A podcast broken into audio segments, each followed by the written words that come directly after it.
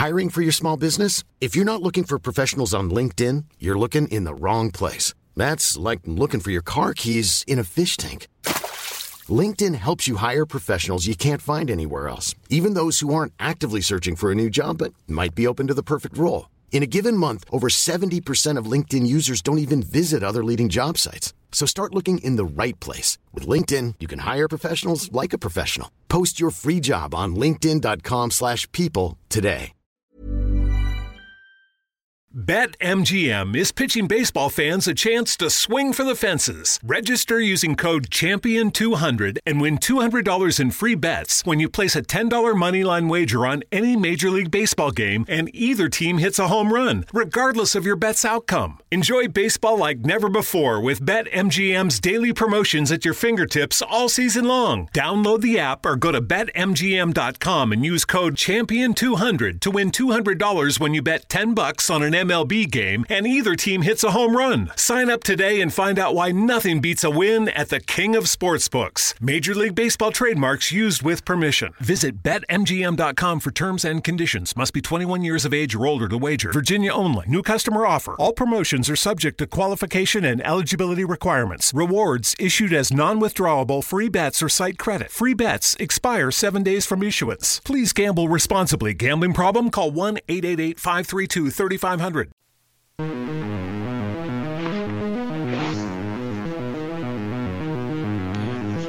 532 3500. And good evening, everybody. Welcome back to Corner to Corner Wrestling Radio. We are live right here on C2CRadioshow.com. How is everybody? I'm Stan Grubb. My tag team partners, Rob Hefner. Well, hello there. How are you, Rob? How's how's everything going, man? It's a day. a day that thankfully we don't have to repeat. Until next Monday? Shut up. and Brian Taylor. What's up? What's going on? What's up? What's up? We're in the the post revolution hangover because that was a long, energetic, exhausting pay per view. Oh, sorry about that. I got dropped. Ah, well, you're still here, so we didn't lose you for long. Nope. So it was a, a long, energetic pay per view. A lot of different, um, hard hitting action. Some things to talk about for sure. Um, and the announcement, breaking news, uh, coming in today, fresh off the press. Vader announced to be in the WWE Hall of Fame. Now, Vader passed away not too long ago, and there was a huge campaign for him to be part of WWE's Hall of Fame while he was still alive. And there's a lot of people that are very vocal right now, actually complaining that they waited so long. Last I had heard, the Hall of Fame was one of those situations where you had to. Well, you didn't have to, but they would basically they would call you and ask you, "Hey, do you want to go in the Hall of Fame?" And essentially, you could say yes or no, and that was it.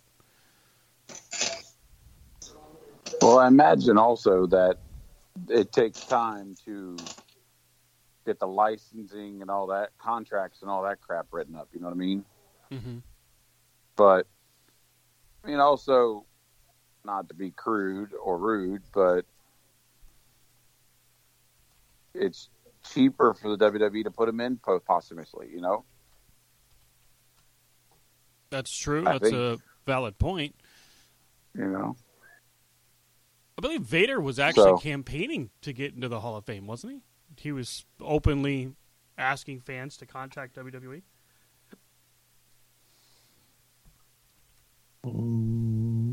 That I wouldn't know. I don't know. I mean, it's a shame they didn't put him in earlier. There's a lot of people in that should be in over him. Right. Go go. Um. Sorry. Godfather. Uh. Not to mention any names. You, you just mentioned like two. Just thought I'd put that out there. No, um, Yeah. Yeah, Wait, what? Hell with that guy. but- Um, I feel like Vader, career wise, I mean, there's a guy that's deserving. WCW champion three times, uh, IWGP champion, IWGP tag team champion. Um, not to mention just the storied career that he had, all of the different memorable moments, uh, the busting Stan Hansen's eye out of his socket, uh, the power bomb that broke Joe Thurman's back, the power bomb that sent Cactus Jack into amnesia. I mean, there's a lot of crazy stuff that happened with Vader.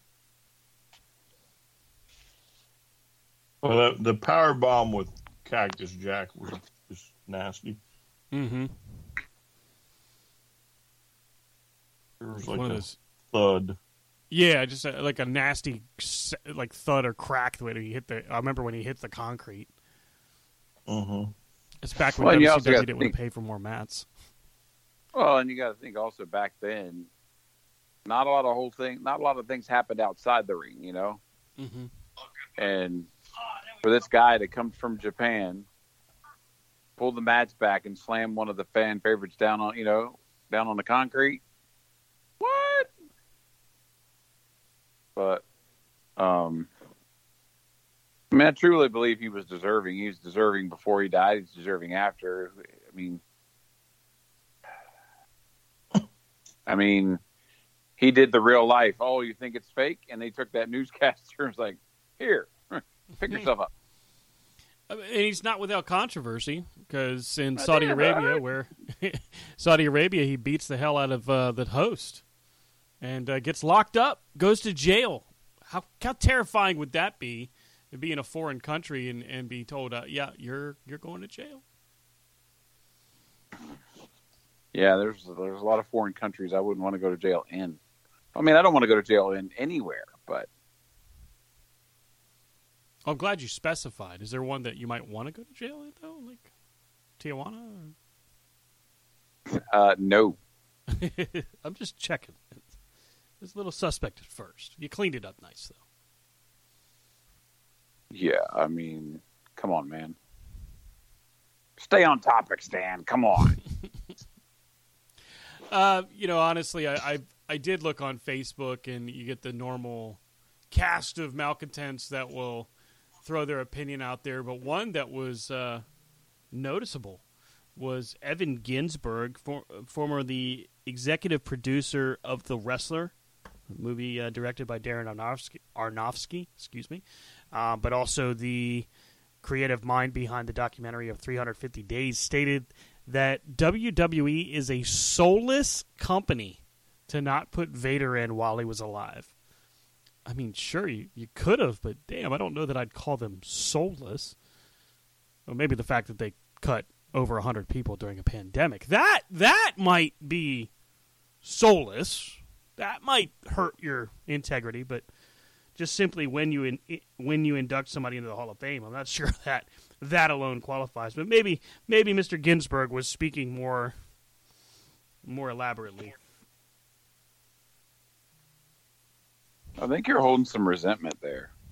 No, I just I was I was actually kind of surprised when I read it. Like Jesus, guys, pretty damn angry at WWE.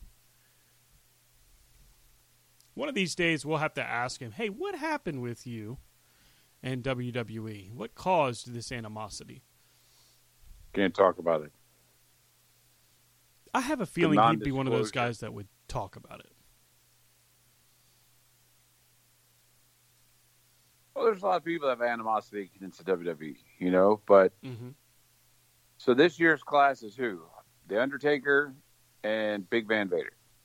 Yep, right now that's who's going in. Damn, it's a pretty big class. Not anymore. Just saying. That's a tall order. You know what I mean? Uh, yeah, that's. I still can't order. get over that A and E show that they had with the Undertaker, and we can't find these outfits, and he just goes to this nondescript storage locker, pulls out a red Rubbermaid tub, and is like, "Oh, is this what you're looking for?"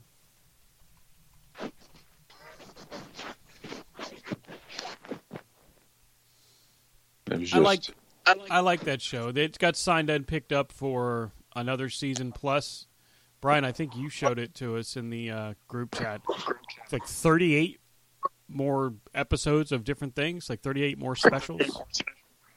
Um,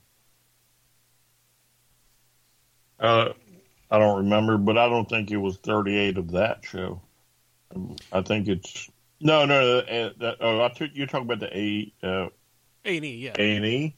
Yeah. Yeah, I think it's like a hundred and something over the course of a bunch of years. Wow. But Yeah. it's it's not just that particular show. It's all types of different shows. yeah, they want to do more legends and hmm and I'll say it was you know their documentaries in my eyes, the ones I watched, didn't shy away. You know how when companies doing documentaries on their talent or their former talent, you know, they always are like, oh well, let's let's give them the Reader's Digest Disney version hmm of who these people were. And when they did Shawn Michaels, he's like, I was on drugs. I was drunk. You know, like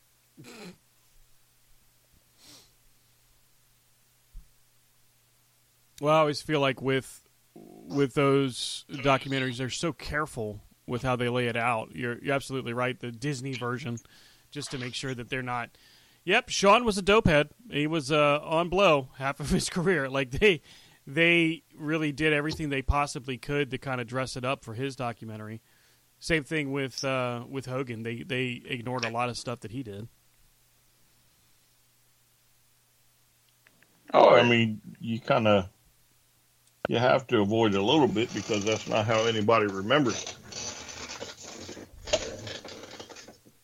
You know what I'm saying? Mm-hmm. So you have to cater to who's going to watch it. Right. and he won the defamation lawsuit. Not many people can say they closed down an entire company with one lawsuit. Yeah. Oh, they they closed it down just so they didn't have to pay his ass. Did you see the uh, see the entry that Shane McMahon posted on uh, Twitter, asking Hulk Hogan if he had one more one more run in him? Oh God. With their current state of him and Flair, you could get them both in there now.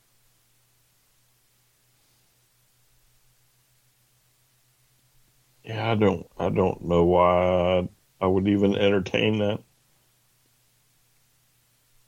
Shane may have crossed over to the Cornette side of things. No. Shane's just an idiot. Yeah, Corny's in a world all his own. Yeah, that's that's fair. That's fair. It almost insults Cornette to put Shane there, so that's a good point. Well, then we just maybe it helps us figure out where the pro- some of the problems have been all these years with, you know, Shane going, "You got one more one more run in you." like, who's holding on to the glory days? Find out later, Vince is really like, "I wanted to fire his ass years ago."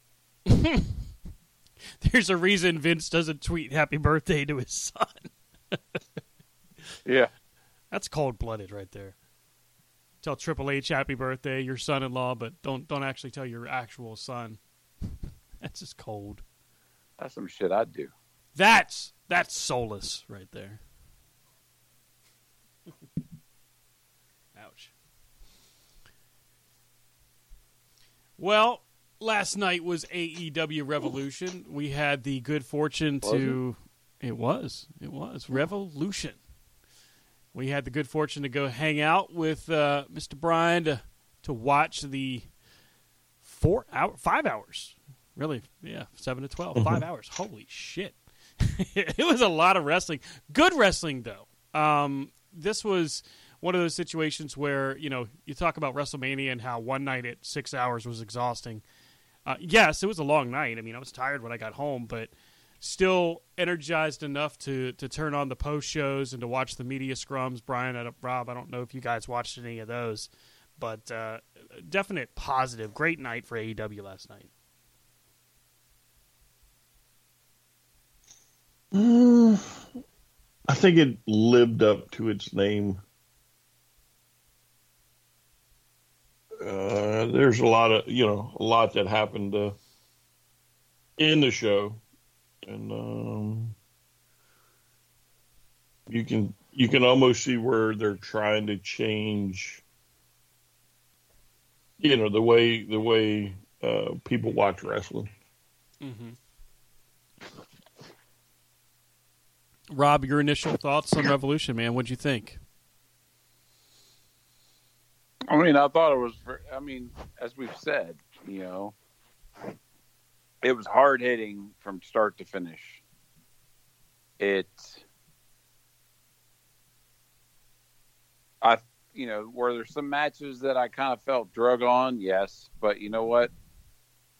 It wasn't overwhelming. Oh my God, they could have gotten rid of this. You know, um, it's like we're sitting there watching it and we're going, "Holy crap!" We still have three more matches. You know, and so, like Brian said, it was just a good pay per view. I mean, it was AEW keeps bringing it. You know, they.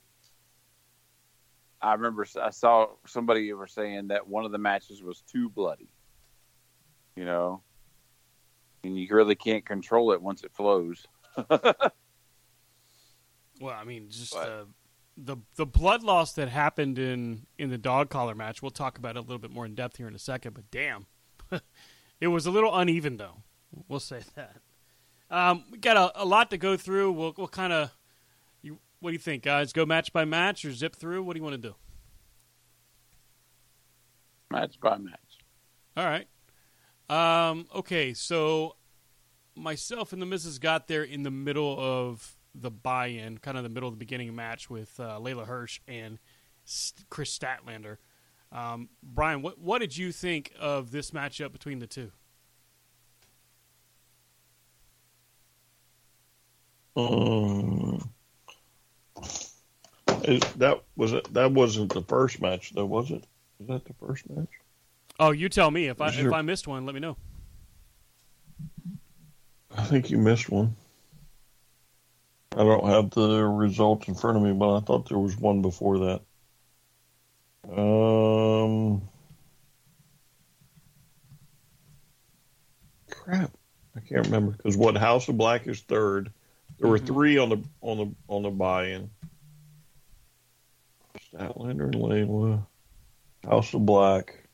What was the third? Uh, let's take a look here. Oh, Hook and QT Marshall. Yeah, yeah, that one. So uh, CBS Sports. So first. Yeah, CBS Sports. Yeah, was Leyla first. Okay. Statlander first. Yeah. All right. Um. I don't. I don't know. I guess it was okay. I it. I wasn't expecting. Um. Leyla to win, but um,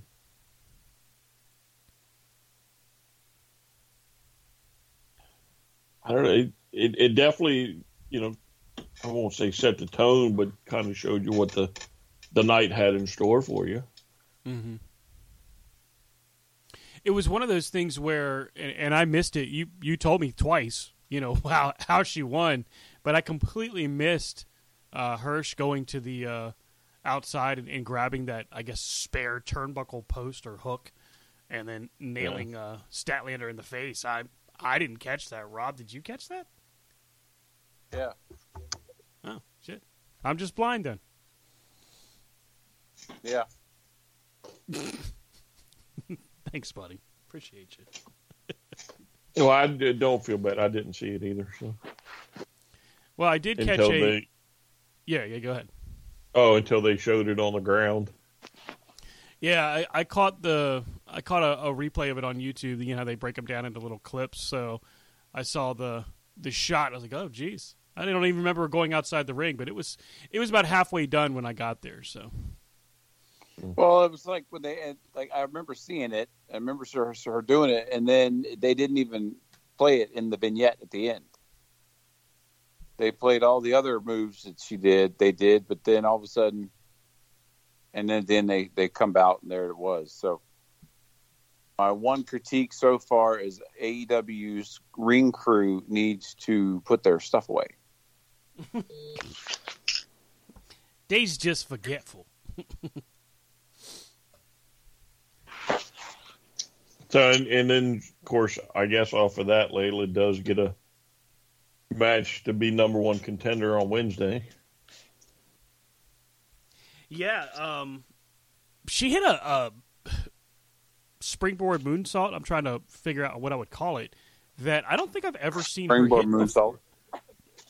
Thanks, Rob. But uh, I've never seen her do it before. But it was a big, big win for her. And if she can get, it's a victory in a triple threat match, right, for the number one contender spot. It's her and Thunder Rosa. Oh well, it's good seeing uh, Leyla Hirsch. Thanks for coming by. Uh, Thunder Rosa's going to win in San Antonio. Sorry, not sorry. No, no, no, no. I think I don't think next week is San Antonio. It's Or- and it's It's the winner gets Britt Baker in San Antonio. Yeah, yeah, yeah. I think uh, I I think you know Thunder Rosa being the Texas girl. Yeah. And we'll talk about how her match went. Well, I guess we already spoiled it, but oh well. kind, kind of, sort of, but it, it, the spoiler rule's not in effect after the fact. You know, by God, we're we're not talking about Batman for crying out loud, or are we? Anyway, Hook and QT Marshall. Uh, I mean, come on, this was what we expected it to be, except probably the the longest match of Hook's very young career so far. First time we've seen him have any kind of signs of well, just take any punishment, I guess. But I thought he held, handled himself really well, and QT Marshall did a great job of making him look good. I would have liked to have seen it go longer, especially with QT. Oh wow, okay. Well, you're, you got a point. It was uh, seven or eight minutes. wasn't very long. And I Yeah, might be I mean- generous with that time. Yeah, you might be generous. I mean, if there's one guy on the roster that can, you know, wrestle the kid for 15 minutes or so, make him look good as QT. Mm-hmm. well, I thought it went longer than most of Hook's matches. My opinion. Yeah, but most of them end in about five minutes. It was definitely or his even the longest extra so far. two or three. Yeah. Yeah. I'm curious who they put him in the ring with next. Like, does he get Camarado? Mm. No, has he already faced him? Well, he beat Aaron Solo. He beat QT Marshall. He beat whoever that other little little dude was. Um, Fuego de Sol, of course. Serpentico. It's so funny that I can remember all of his matches. well, we talked about it last night. I mean, when you look at Hook, I mean, it, it, this is the this is the guy that you know five six years from now. I think last night I said ten, but five six years from now, he's going to be the star of the business. Yeah, if he plays his cards right. Mm-hmm. Keeps the right people in his ear and the wrong people out. Yeah. That's the whole thing. Because we've seen people that come in with promise, get a big head, get a get a whiff of glory, and then it's like, oh,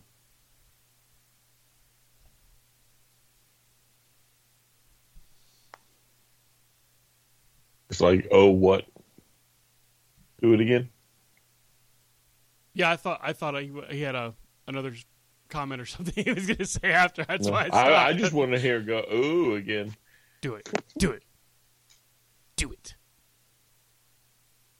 Damn. He's not going to do it. Well, fine. uh, then we get a very uh, what one thing we should point out right from the beginning of the night. Um, all bets were off as far as how hard these guys and gals were hitting each other. Holy shit, they were laying in. Um, and it gets more evident as the night goes on. Yeah, it, it it's like it started low, you know, like a, a low crescendo, and then mm-hmm. goes into a full blown opera of violence by the end of the night. Yeah, I mean we we go in and it's it's hey go out there have a great night have a great match, and then the next match all right now got to put a little energy to it keep going and then by the third match go fuck him up. it's Yeah. like God damn. Go beat the piss out of each other. yeah, like damn. Um, House of Black versus uh, I'm gonna ca- keep calling them Pentagon Dark. Pentagon Dark, um, uh, PAC, and uh, Eric Redbeard, which you know, kind of an odd pairing, but or trio, but it still seemed like it ma- it, it matched up pretty well with Brody King and, and Buddy Matthews, who came out looking like a superstar. Just another example of, hey, anything uh, you throw away, we're going to make good, and that's what AEW has done thus far with every AEW, excuse me, former WWE superstar. Um, but this match really started off that we're going to beat the hell out of each other, and no one's going to care.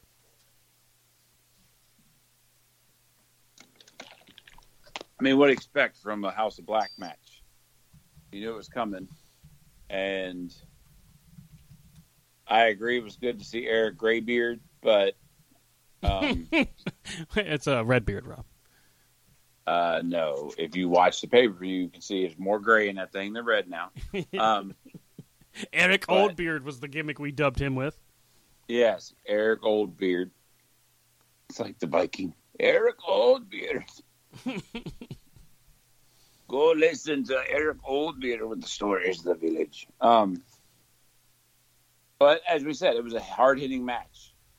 And as I joked, that I think they left the lights out a little too long when House of Black was coming in because there's a lot of people that bought eight dollar beers and six dollar queso, and it's now on the floor because they're like, oh yeah, I can't see shit. it But was, uh, again, was- another hard hitting match, yeah. and Malachi Black is just again showing what a consummate wrestler he is Yeah, that was missed. You know, a couple of shots that he took that really, really made me wonder if he was going to recover. That uh, destroyer he took from Pentagon Dark, Jesus. Um, you got these. First off, the Canadian destroyer is you know it's the hot hot move of the month right now. You know, it was the super kick, now it's the destroyer, or maybe I've got it backwards. But either way, um, you know, he takes a destroyer from Pentagon and just from Penta, uh, it just just I'm getting tongue tied because I want to word it right. Gets his head and neck jammed as he's as he's taking it. It just was. It wasn't messy. It wasn't like it was a sloppy move. It was just the sell job on it and everything. I'd be very surprised if he didn't at least have a very very mild concussion from all of that. Maybe not. I mean, it may have just been one that looked rough. Well, and they were doing. Uh, I mean, the entirety of that matchup was everyone selling their asses off. You, know, you get nailed with a big shot, you're you're not just firing right back in there unless it makes sense. It was you could tell there was logic behind what was happening. Mostly. Mostly, he says. Well, Eric Redbeard is uh, he serves a purpose. It's great. I, I said it last night. I was I'm happy to see that he found a landing spot. Um, you mentioned that maybe it's just a pay per appearance deal, but at the same time, I could easily see him in the House of Black. Mm. I think there are probably others out there that would have a better fit than him, than Eric. Have him and Brody King be a tag team. Who? Eric Redbeard. Oh, oh, there, there's better fits than that. I, I don't see that. I, I wouldn't see him going into that personally. But you might, you might be into, you know, hitting the weird guy and the, you know, the round peg in the square hole type. You know. yeah, sometimes it sometimes it works, sometimes not, but sometimes it works. Yeah, I'm just not sure that one would work. Maybe I could be wrong. So three matches in the buy-in. Um, is that the most we've had on a buy-in in a while? I'm pretty sure it is. I think so. Normally it's about two. Plus all the interviews and pre-show segments and everything. Mhm. So the actual Yeah. event, the actual pay-per-view starts, and it's Jericho and Kingston to start us off. I gotta say, it was uh, it was a little uncomfortable watching watching Jericho get the snot beat out of him at first, and that half and half suplex he takes right at the very beginning. God, I, I, his bell's probably still ringing from that. Why does it? Why? Why does it bother you? I'm just curious. Well, it just seemed like he wasn't tar out of each other protected. like he that. just wasn't protected. You know, like he well, at that shot. I won't say the match, but the the that half and half suplex he takes, it just seemed like he was really high up with with not holding the back of his head. You know what I mean? And you know, most times they try to try to hold the back of their head or something protect themselves, but just in this case, it was so fast. It just wow, it leveled him.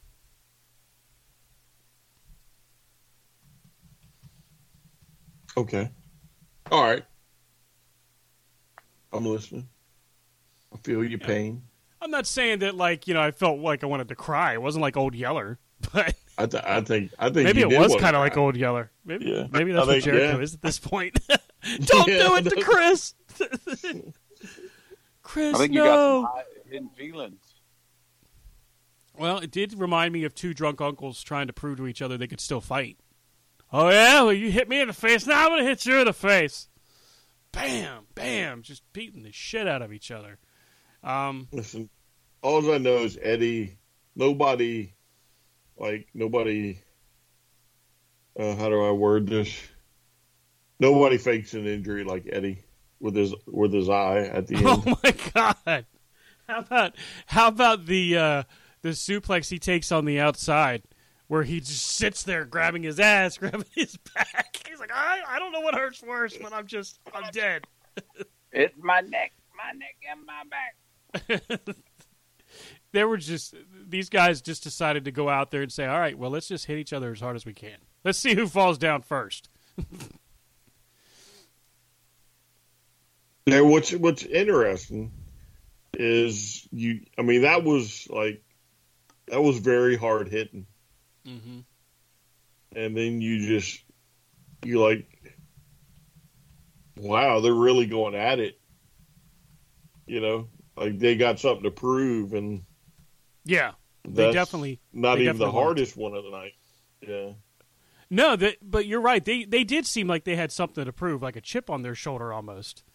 Like, all right, Yeah. we're going to start the night. Fuck you. Here's what we're going to do. yeah. Follow follow us. Yeah, yeah. I don't think any of us picked Jericho's. I don't know that we were all quote unquote surprised, but I was happy to see just one that the match went as long as it did, and two, the way it ended. I thought was fitting. I, I liked the the back and forth and and the way they put the near falls at the end was was really well timed. I, I, I don't I don't know if anybody did pick Jericho. We got to keep better records. Yeah, I'm gonna have to start writing this down again. I used to keep notes of it. Now I just guess, but I'll start taking it back down. No problem. I mean, it's not like you have anything else to do. Yeah, but nothing. Nothing else is going on. I mean, you graduated, so now you ain't got nothing. You got all That's that free right. time on your hands. All my free time. I love my free time that I have so much of.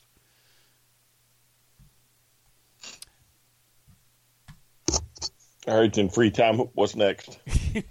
Triple threat match. Jurassic Express defending against the Young Bucks and Red Dragon. Um, remember we talked about how it just went on from the from the beginning of night and just got more hardcore and more more brutal. Yeah, this match this match started off and uh, decided they were just going to up the ante. Okay, Chris and Eddie, we'll see. You're smacking around each other, and we'll raise you super kicks to the noggin, five hundred times.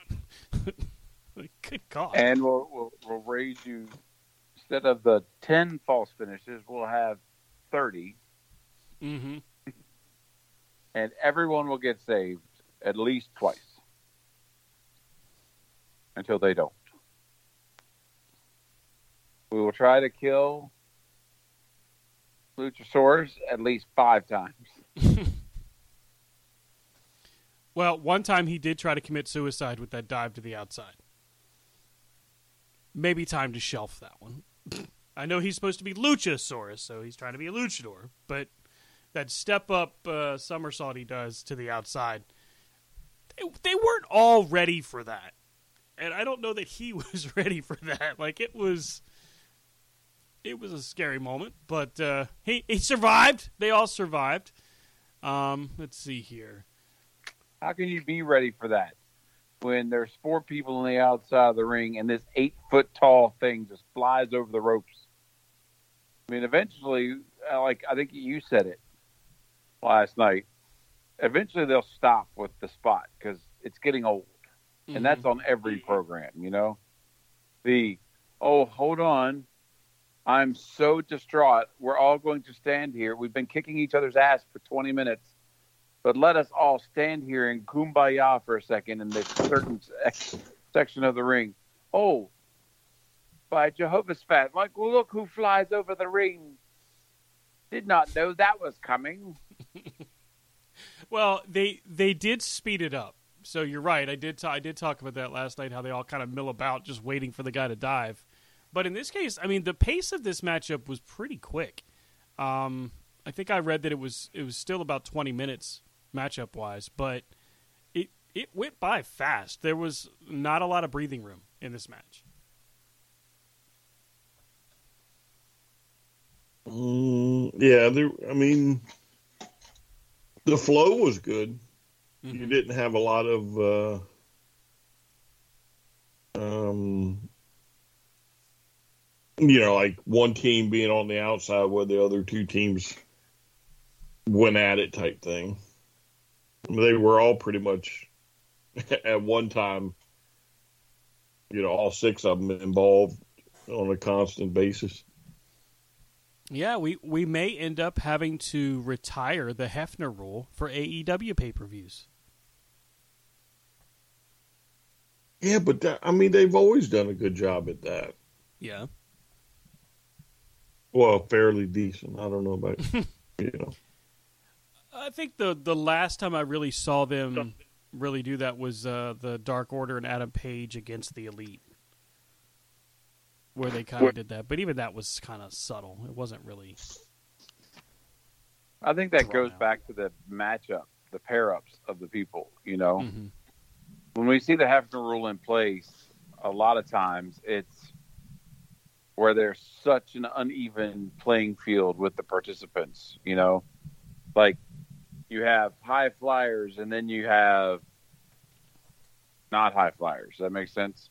Yeah, it does. You know, you have the ones who can like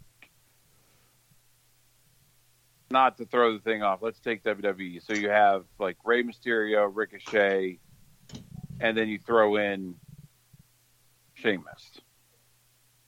right, you know, right. like- just throws the like- whole tempo of the match off. Like, hold up. So, but I agree. I mean, it was a great.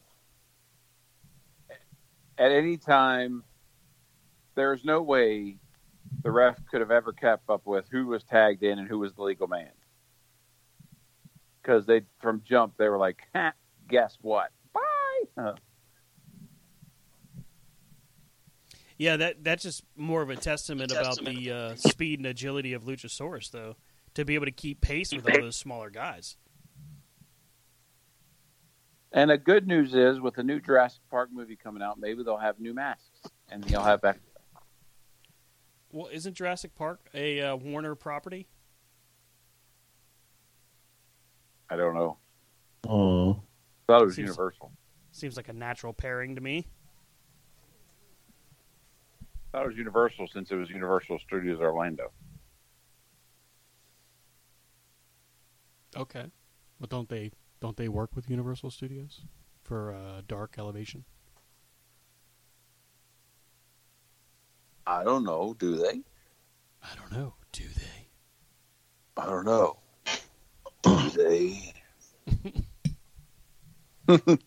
I, I can't go any lower, Rob. It's just- it just won't, it won't let me do it. I was going to try, but Uh, so the the triple threat itself has some great spotlight moments, um, especially the finishing sequence where the what do they call this? Damn it!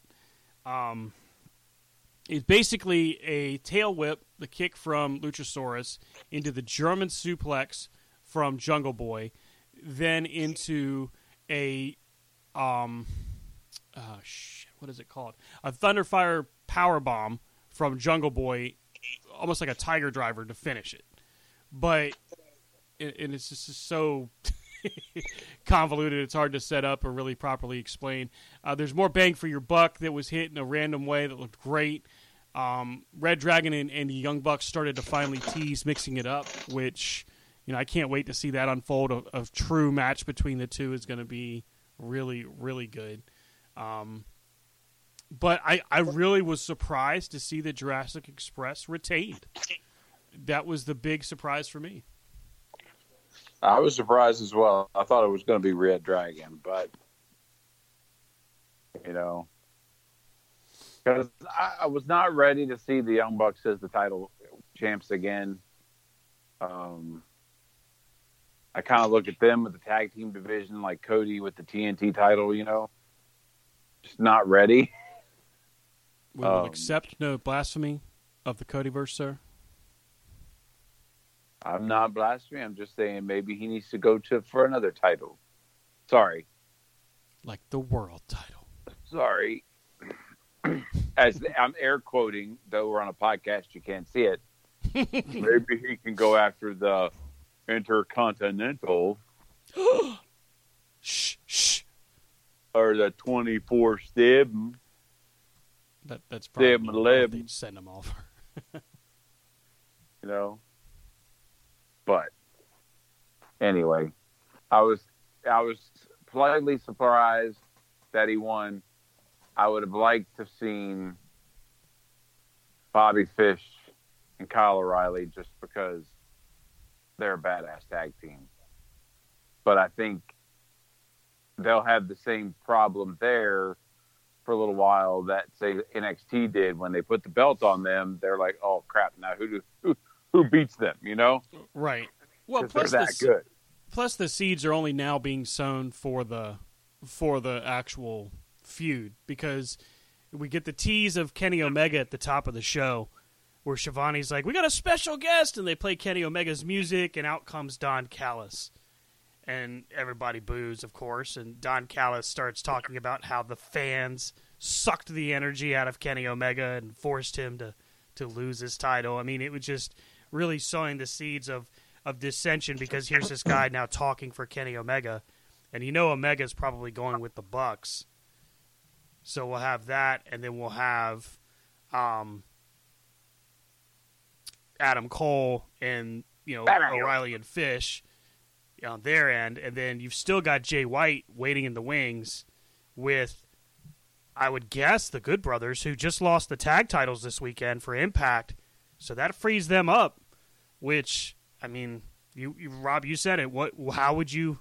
What would you do next with them? Who would you put like next in line? Well, maybe they got to get through that before they, you know, put any other tag teams ahead of them, or put them ahead of any other tag teams for the titles. Well, I think you also got to look at the fact that if they're going to do a whole Bullet Club angle in AEW, Mm-hmm. O'Reilly and Fish are not a member of the Bullet Club. Um, Adam Cole is. Nick and Matt are. You know, Omega is. Adam Page is. The Good Brothers. But Fish and O'Reilly are not. So maybe that would be an angle of like we had a brotherhood before your brotherhood, so Who you to pick? Cole? Yeah, there's a lot of seeds being sown right now. There's a lot of a lot of work being done to just get everything ready.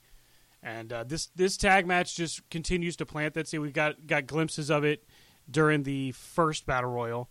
The second one, they were kind of on the same same page to help them out, but now it's it's getting getting down to that point where they're going to get ready to mix it up.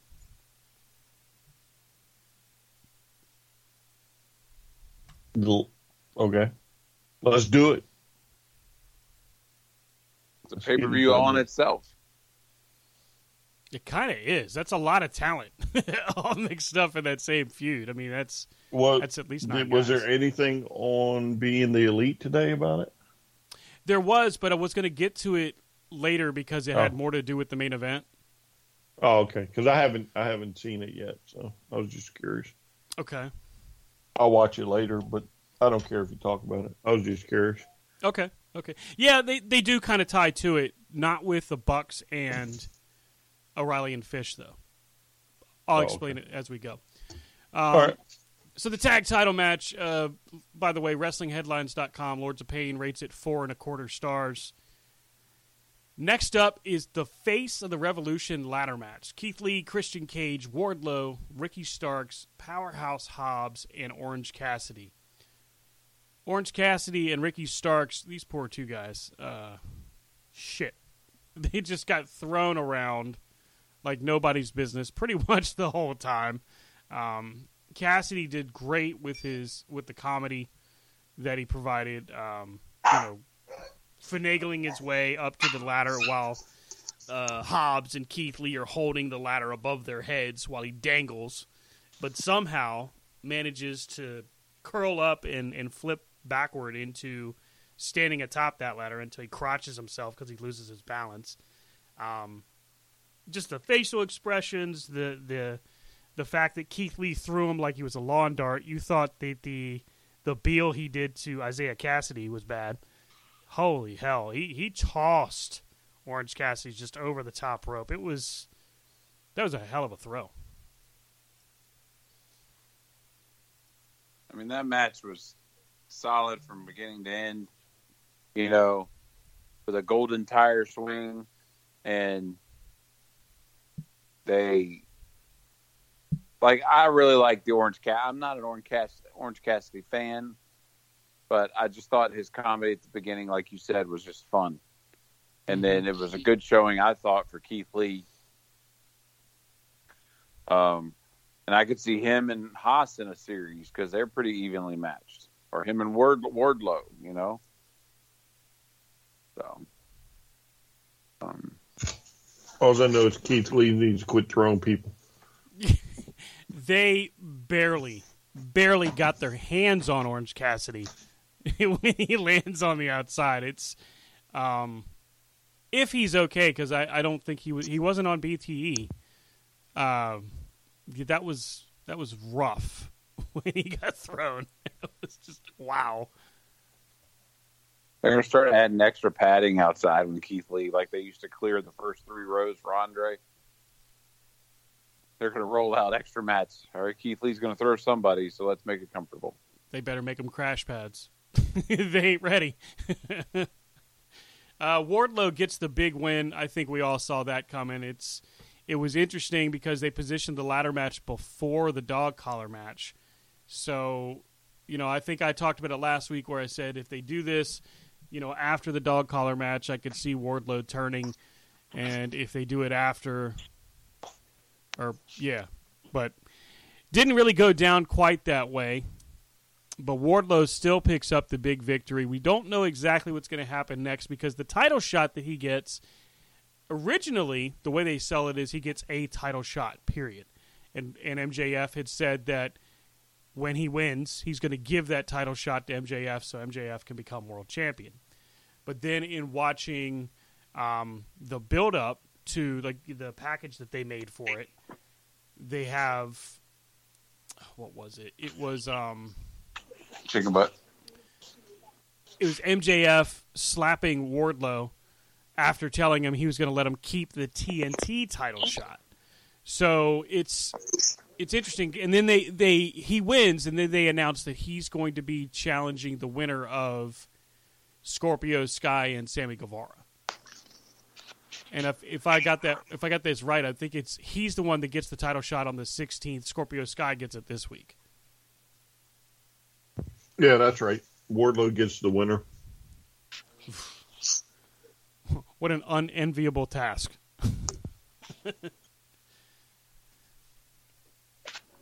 Well, I mean, the bad part for me is I'd like to see Scorpio Sky get a run, Mm-hmm. but even if he were to win, I think it would be very short lived. Yeah, I mean, if he wins, he's he's going to get squashed by Wardlow, most likely.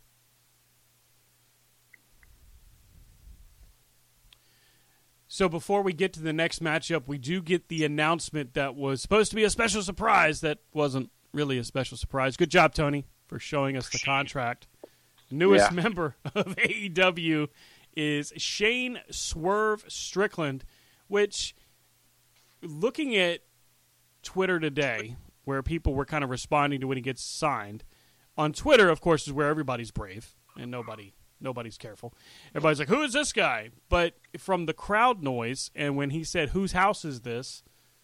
and everybody in attendance at Revolution screams Shane's house or Swerve's house. Uh, yeah, it's uh, Swerve's house, and Revolution was hot for Sir- Swerve Tr- Strickland. Easy for me to say. Well, I mean, it, it just goes to show you how mad the bobbleheads get. Either either side, you know what I'm saying?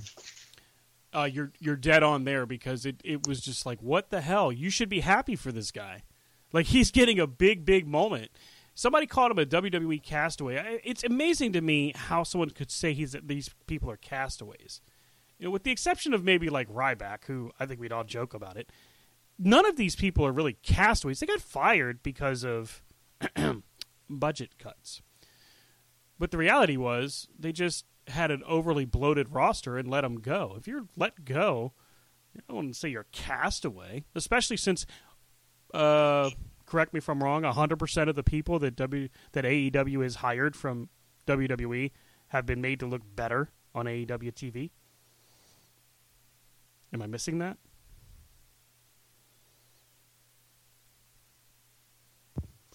I mean, maybe not everybody because you still have uh, uh, Shawn Spears, but pretty much everybody else. I mean, Paul White, you know, we all kind of agreed last night. He's he's probably not gonna, hopefully, work anymore. Um, Mark Henry is great in his backstage role because it's time for the main event.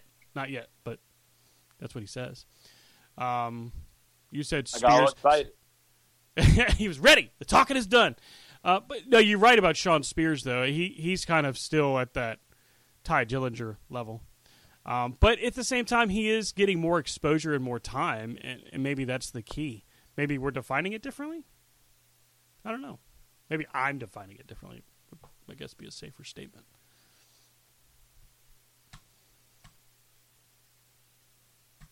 Either way, AEW TBS title match. Jade Cargill defends against Tay Conti. Um, this matchup wasn't great, wasn't the worst, but it was a good showing for Jade once she got calmed down. Now, Brian, you said that you felt like Tay Conti had started off way too fast, and that it kind of put uh, Jade in a bad position. I mean, I, so I don't think it puts her in a bad spot. It's just she started too fast. To me, at the beginning, she looked sloppier than Jade did. I think maybe her nerves got the best of her, and Mm-hmm. you know she gets a little excited, and you know there's a feeling out part that is very noticeable Mm-hmm. at the beginning. Yeah, this matchup was kind of a tale of two parts, right? The first part was the, you know, how do you recover from the, the rushed beginning? You know, how do you get yourself back in order and get everything in line? And I felt like Jade really did recover well because the second half of the matchup was good. Um, and even Tay Conti recovered well. I, I just felt like I don't know who started what, but at the beginning it was just way too fast. Maybe it was the kiss. Damn it! She needs to quit kissing people. People, somebody gonna take that the wrong way one of these times. Just saying. I mean, you know, maybe maybe there were some butterflies or something. I don't know. Who knows? she got she confused Tay Conti with the kiss of death. Yeah, maybe. but that's not really a kiss of death. That's a straight kiss. Yeah, yeah, that wasn't that wasn't the kiss of death. We're not in the mafia. Go on. And so many people in society wanted to be right there. That's true. That's true. There's probably a lot of people going, "Yeah, do it." I, I was not one of them. I was like, "What the hell?" Well, it's like So- when you watched um, you watch Tay Conti on Twitter or Instagram, one of the ones. She's sitting there, and negative one's in her lap, and she's just playing with, and you know, everybody's like, "He's so lucky." He's the most popular guy in his elementary school. Yeah. On Ty, on Conti's coming to play at lunchtime. Oh, really? Your auntie's coming? Yeah. All the male teachers. Uh, yeah, I better go visit. Uh, give him some moral support. hmm It's like you used to say about that, like you know, NFL cheerleaders. If you look, half of them are preschool teachers or kindergarten teachers or something. I'm like, I bet they have no problem with the parents showing up. Um, sir, we don't have a conference scheduled. Well, you know, I'm just a dedicated parent and want to be here. I'm just here to support my kids. That's what we're here for. So, Jade Cargill successfully defends the TBS title. At this point, she's 29 and 0. Um, you know, the question of who knocks her off is going to be a good one. Paige VanZant at this point starts getting shown in the crowd, sitting with Dan Lambert and uh, Ethan Page and Scorpio Sky. The the story basically is that she is signing with AEW or has already signed, but is officially signing apparently on Wednesday. So maybe she's the one that finally unseats Jade Cargill. Mm. Ooh, orange. Not a fan, are you? Not of that idea. Uh-uh. No. If there's one thing that I do get genuinely confused about is what AEW is really focusing on with their women's division. I'm not I'm not sure that they have a lot of direction there. They have a lot of stars. What? They have a lot of stars in their women's division. I just don't think they have a lot of direction. What? Why not? You tell me. hard of hearing because mm, none of the matches seem like there's a clear direction. I mean, obviously there's a winner, but like it's just uh, this week. Uh, let's see who challenges Jade. Hey, Tay hasn't had a title shot in a few weeks. Let's put her out there, and I like Tay Conti, so whatever. But then we get Serena Deeb, who out there again a star, having the five minute challenge, doing all of that. But she would have been a feasible contender. Uh, Shida, Riho, Ruby. You see my point? I mean, you got so many, but they're just not intermingled. Speaking of Ruby, where was she? She wasn't on the show last night at all. She's not hurt again, is she? I don't know. Wow, that would suck. Talk about snake bit. I mean, there were a number of them that weren't there. That doesn't necessarily mean she's injured. True. FTR wasn't on it, so. But Not uh, everybody has to be on every card, Stan. I mean, to to your point though, Shida and Deeb are in the story, so it makes no sense for them to get a title shot at this point in time.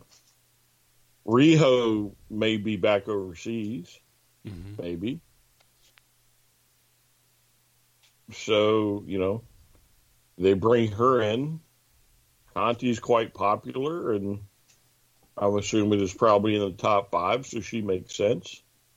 She may actually have been number one for for all I know. Oh, we looked at the rankings last week. I don't think AEW has updated theirs yet, so let me just pull the website up. Um, I think she was. I know for a fact she was in the top five. I want to say she might have actually been second. So it's not exactly like she didn't qualify. So that's that's true. Hirsch and Statlander are in, or you know, were in a feud. Oh, I take it back. She was not ranked in the top five.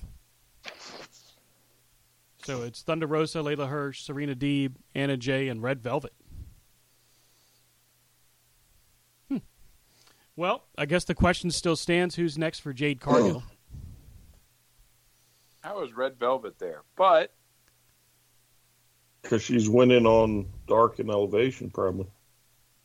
Uh, she's three and one on the year, forty-four and twenty-one overall. And she came out to save Statlander, right? Mm-hmm. Yeah. Mm-hmm.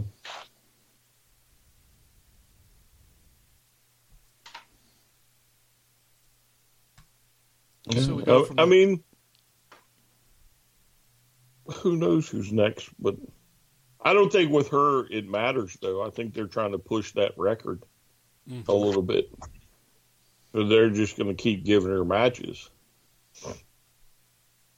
Yeah, I think it's going to turn into a kind of like an open challenge. It's just going to be. It may not be a roster person every week. It may just be somebody who happens to be local talent that's there.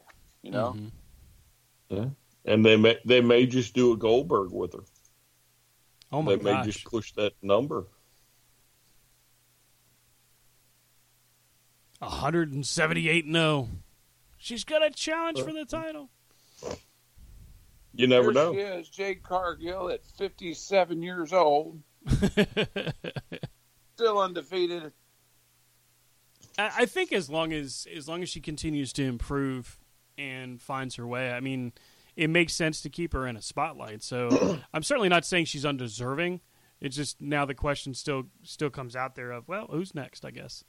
Wow, it really is a goal. Well, yeah, but it, to me, it, it's the the there's no direction. hmm Well, the, you know, again, AEW tries different stuff, and Jade Cargill's direction may be let's push this number. And it does with like with her.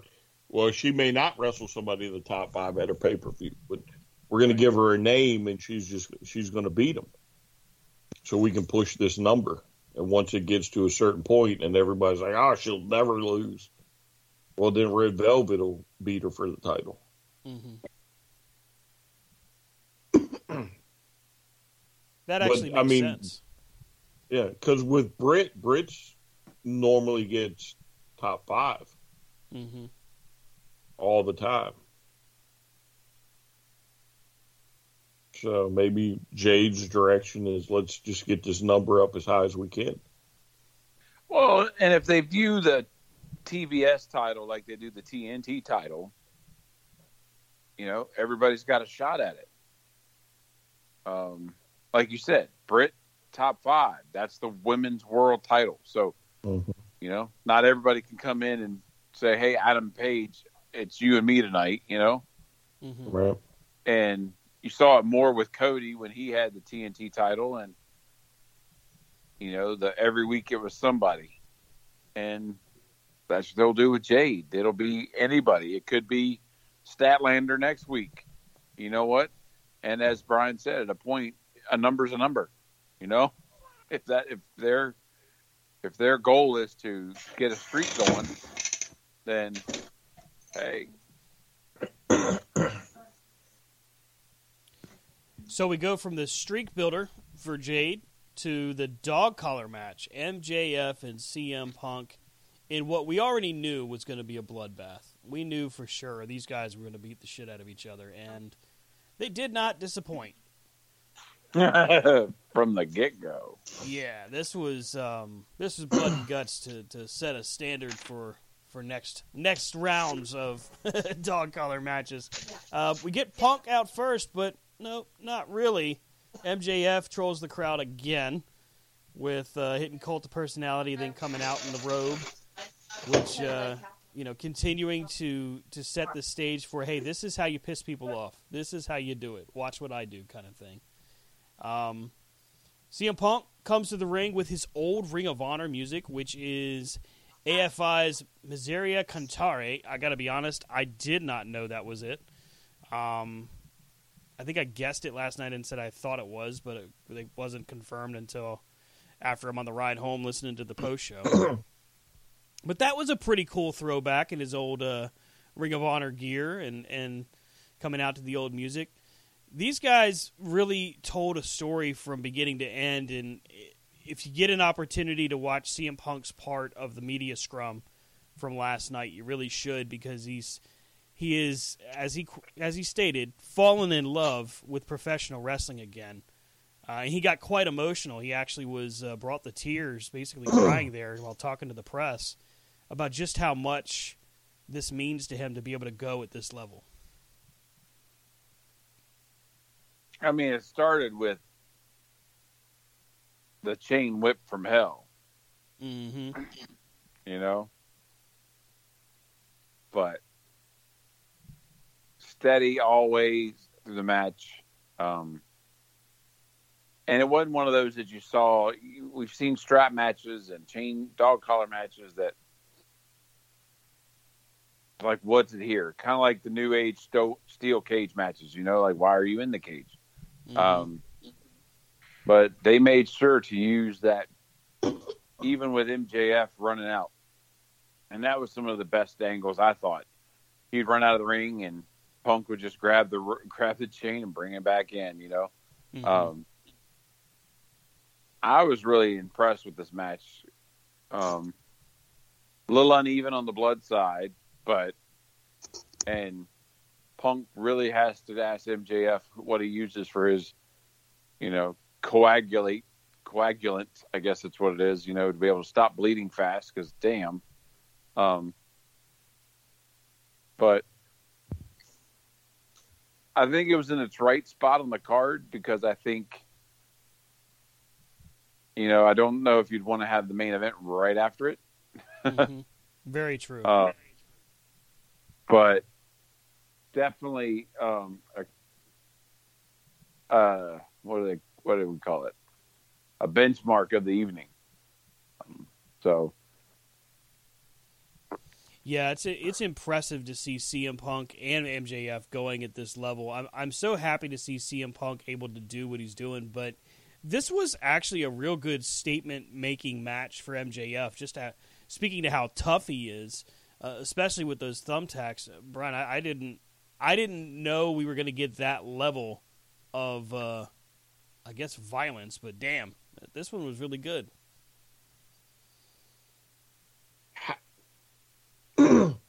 so I think at this point in time in AEW's history, mm-hmm.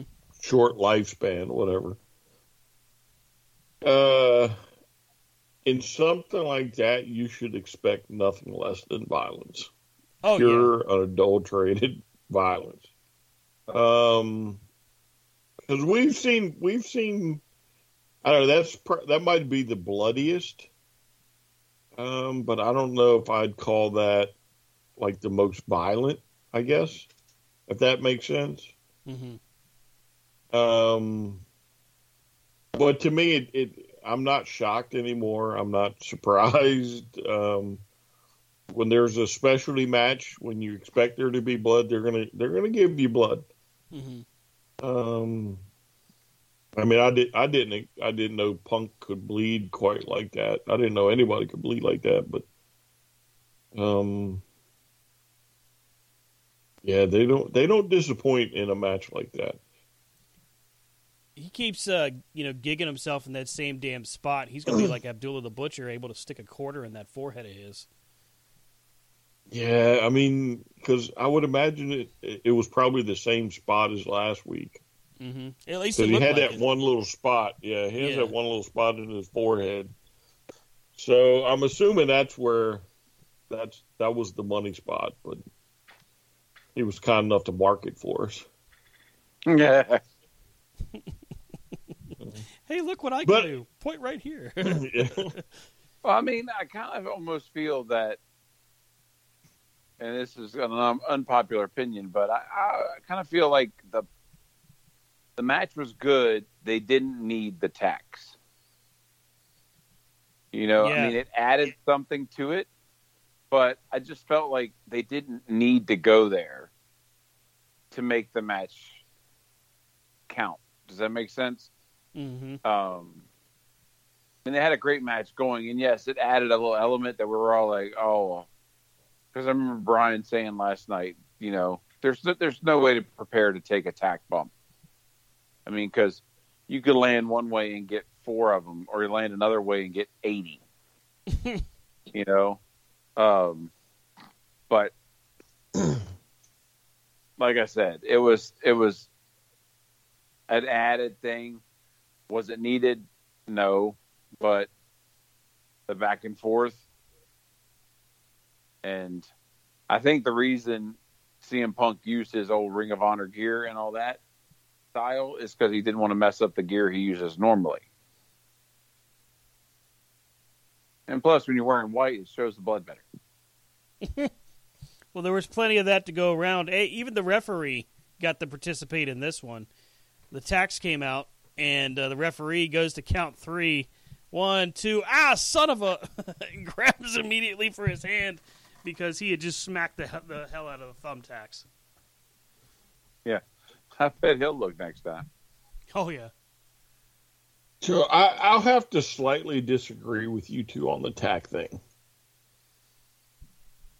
Like, so I think with MJF being such a good heel,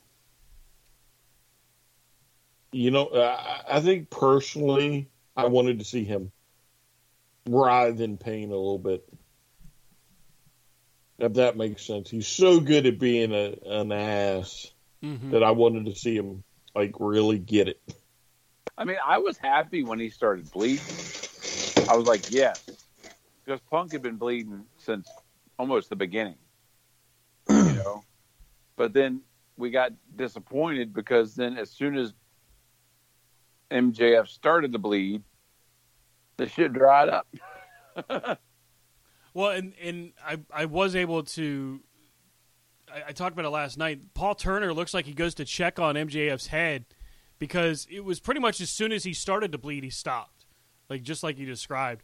So Turner is like feigns like he's checking on him, but it seriously looked like he was really trying to work the cut open, and it didn't matter. It just it just didn't work. Yeah, well, maybe he's not a bleeder like Punk is. He Oh, got a yeah. pretty face.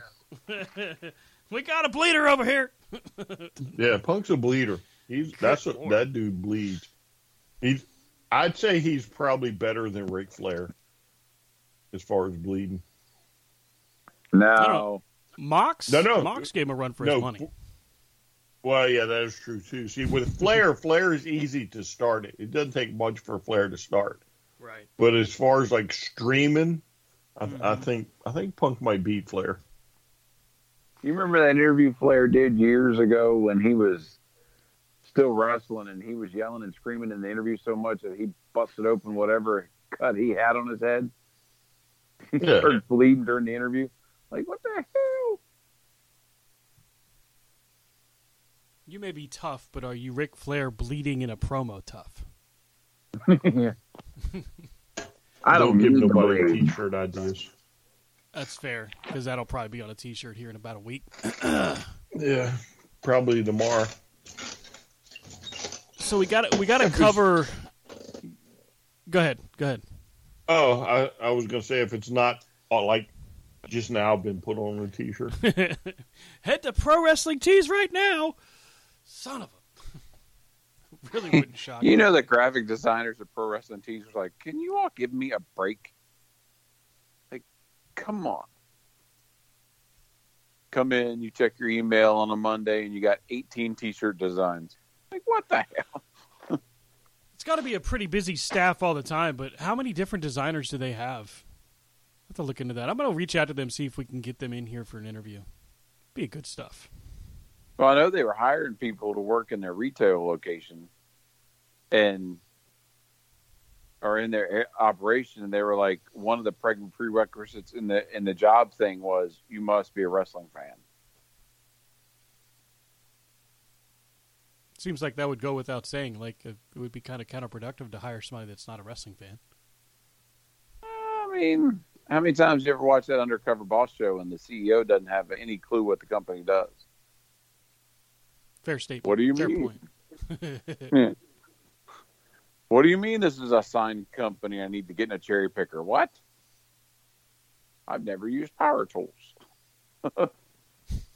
I'm a vegan. How dare I own a steak company? You know? so into this matchup, uh, Punk and MJF go back and forth, but it comes to the end where Wardlow gets hollered at by MJF. Finally comes down to the ring. He wants the ring. He wants the dynamite diamond ring from Wardlow. Wardlow starts checking his pockets. Can't find it. Next thing you know, Punk drops him. Wardlow finally, oh, oh, I found it. Finds the ring, puts it on the, puts it on the the apron. The crowd goes ballistic. I mean, everything Wardlow does is getting attention, and as soon as he put that ring down and then says "Oops," I mean, it was that was louder than the Thunder Rosa pop. I mean, accidents happen. People don't need to read into it. I mean, how many times have you looked for something in your pocket and you didn't find it? You know, people automatically thinking he's trying to hurt MJF. The man just made a mistake. it was in the, I mean, his pants were so tight, he could barely get his hand in his pocket anyway. It's true. Stan trying to make drama where there is no drama. Ah, come on. You got to be able to uh, see the writing on the wall. You shouldn't have smacked him in the face, that's for sure. That probably didn't help Damn your cause. journalist. Next up, Britt Baker defending the AEW Women's World Championship against Thunder Rosa. Um, you know, this was this was a, a good matchup. Certainly nothing really awful about it. Uh, a little convoluted in the outside interference aspect. Uh, first, we got Hayter, then we got Rebel, then we got Rebel and Hayter, and then you know just a lot of that going on. Finally, get uh, Rosa, who, who kind of clears clears the area, gets Rebel taken down with a spear, um, and then clotheslines Jamie Hayter, but still just doesn't get the job done. Now we would find out later that you know that Thunder Rosa is going to get yet another shot at Britt Baker in two weeks, but man, it, to me it seemed like uh, this should have been Thunder Rosa's night. Oh yeah, until you find out that in two weeks they're in San Antonio. Then she'll have her night. Yeah, I mean Britt Baker has done a great job of carrying the women's division, carrying this title, um, and really just Which is a new title. yeah, looks a lot better. Looks a lot better than the other. The other one it wasn't ugly, but it was so small. This one is just it looks a lot nicer. Yeah. Well, the other one was clearly a throwback. Yeah, It was uh oh yeah, that looks like one out of the seventies or eighties. Mm-hmm. Now I, I I mean- don't. Go ahead, Rob. Go ahead. Go ahead. Just going to identify. I don't know if you were able to take a look at the side plates on the new belt, but on the far right and far left, it's Britt Baker and Riho on those plates.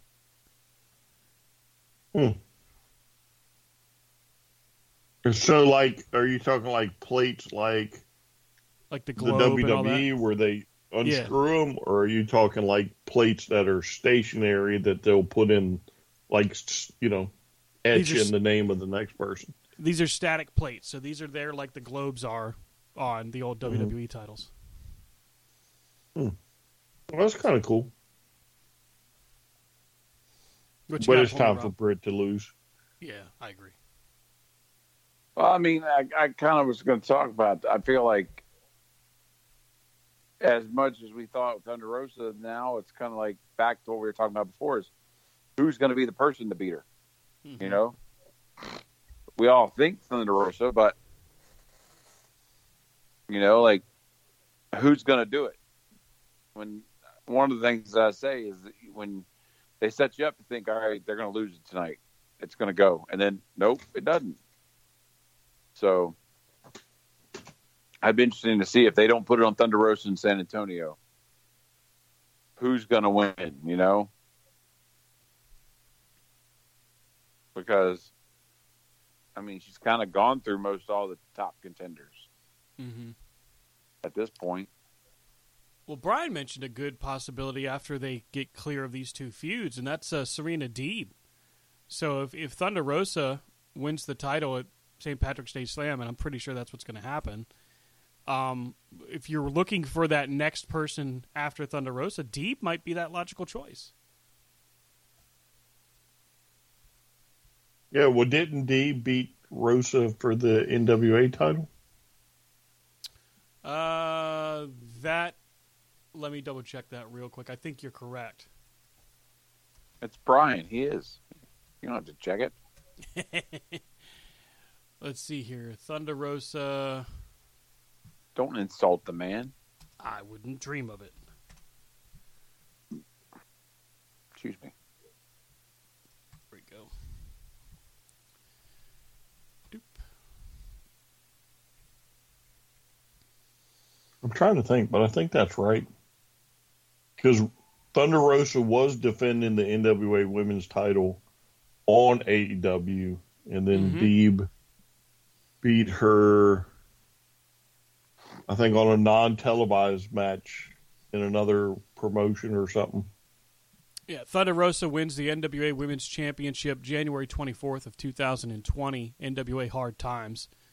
Um, then on UWN Primetime Live, which was a short-lived uh, network, like streaming network for NWA, Serena Deeb beats Thunder Rosa and then defends the title on uh, Dynamite. Mm-hmm. Yeah, she held it for a while, too. She did. Her reign was 222 days. Mm-hmm. Yeah, so I, I mean, it, again, there's a possibility with with her somewhere down the line because she would make sense, especially if Rosa gets it, if Thunder Mhm. Rosa gets it.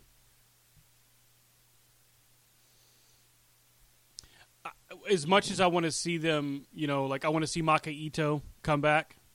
You remember her?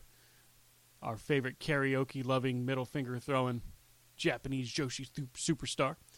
Um, I want to see her get back involved. I want to see Riho back in the mix. But, you know, with everybody we got, there's so many to pick from. At least there's so many to pick from, which is a positive. If we if we got to find one in all the questions of who's next, that's a positive. Sure, you say so. But I just appreciate- like Tay Conti, they might not be worthy. Yeah. Damn it. They're going to give Dan a J. Oh my god. You know, that's a natural feud. Anna Jay wins and then Tay Conti. Why not me? Why not me? Mm-hmm. Yeah. Damn it.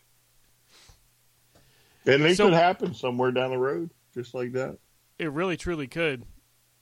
They seem to like to do that. They they like to to go the the other way around to get to the title win instead of what we expect with what we've been preconditioned to.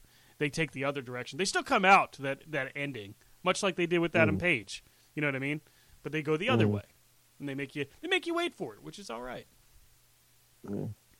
Well, again, I, I think that's what's happening with Thunder Rosa. Because again, it was like I can't believe she lost, Mhm. and then the graphic pops up. Oh yeah, next this week she's facing Leyla Hirsch for, you know, another title shot in two weeks at San Antonio, Texas. You're like, oh wow, okay. Well, this makes sense now. I could see some shenanigans afoot and see Thunder Rosa get cost her title shot. Make us wait until double or nothing. Possible, but I mean, she's got a backup too. So, in we're- Mercedes Martinez. Where the hell was Martinez last night? I don't know, maybe she was off somewhere else beating somebody up. Hotel bar waiting. I never got the call. I'm not booked. So uh, we go from women's championship to we want violence chants from the crowd as Jon Moxley and Bryan Danielson put on not a clinic, but a matchup that sets an example of how to beat the hell out of each other, part two. So it's like they watched Jericho and Eddie and said, okay, we- see what you guys did, and we raise you lots of headbutts and submission holds. Because that's what the hell we got with this fight. The professors of the master class of ass kicking were in. Oh yeah, yeah. Um, and uh, correct me if I'm wrong. Both of them, even though it was it was fairly fairly obvious, the the bleeding that they did was supposed to look like it was from hard way instead of chair shots and such. I think it was wasn't it Moxley's the only one that bled, I think. No, Danielson bled too. Mm-hmm. Mox got busted up over the eye by a um an elbow to the face, and you know I don't remember how Danielson, excuse me, got caught. I don't know. Was it a hit? He wasn't. He wasn't bad. He was bleeding from the mouth, yeah, that's right. Yeah, yeah. and then I think there was like a small spot, like on his uh, forehead or something. But he wasn't as bad as Mox. Yeah, Mox bleeding buckets over here, trying to pull off a Stone Cold Steve Austin in the uh, in the LeBell Lock. Just oh my god!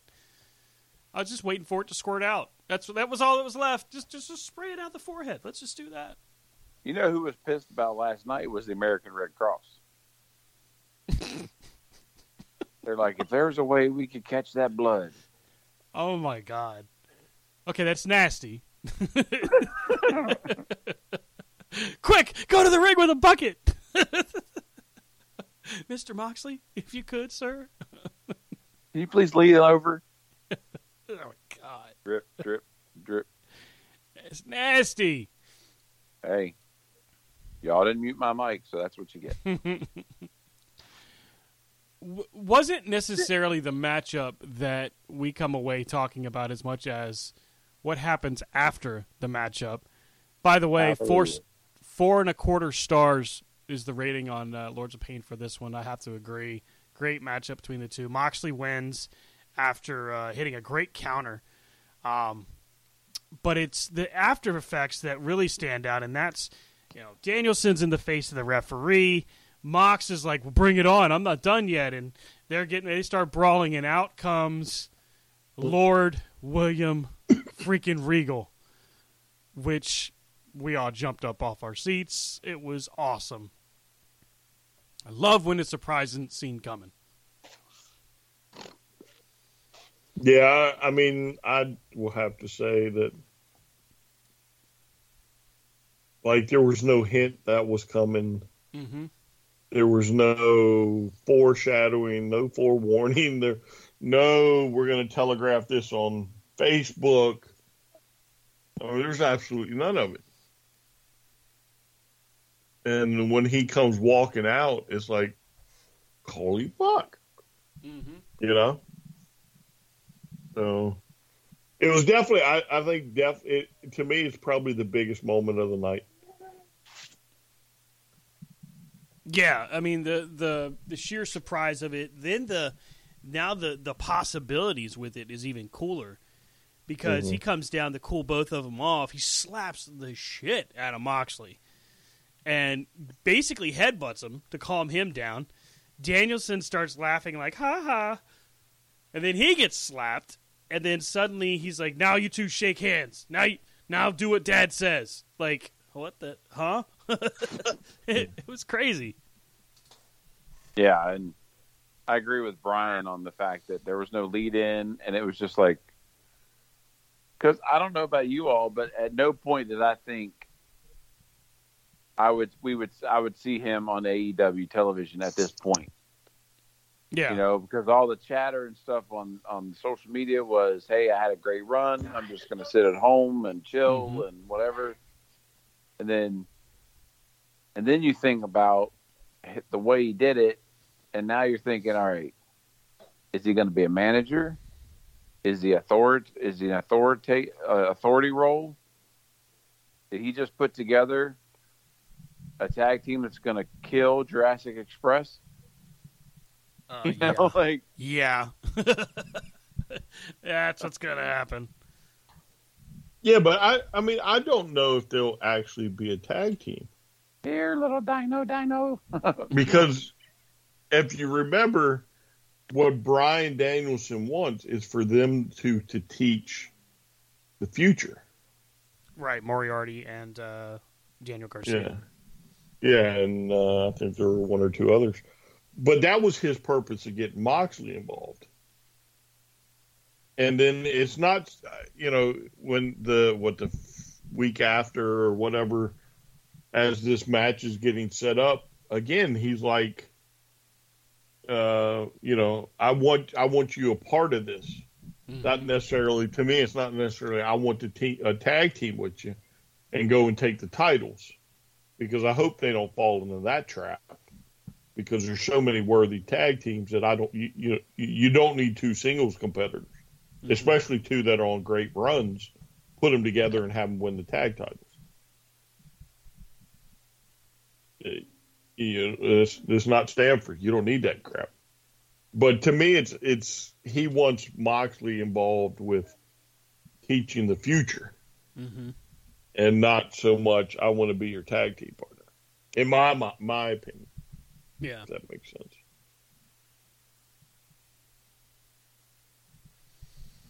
I mean, I can see how that would uh, translate into that. I, it makes sense. Um, feel like that could certainly do do what you've described. I mean, it, it puts you in that, that kind of mindset of, you know, where can it go from here? And the cool thing with having Regal involved is literally you have one of the coolest shooter type stables possible. if you do that. I mean, Mox, Danielson, Garcia, Moriarty, and Regal. I mean, that is a tremendous group.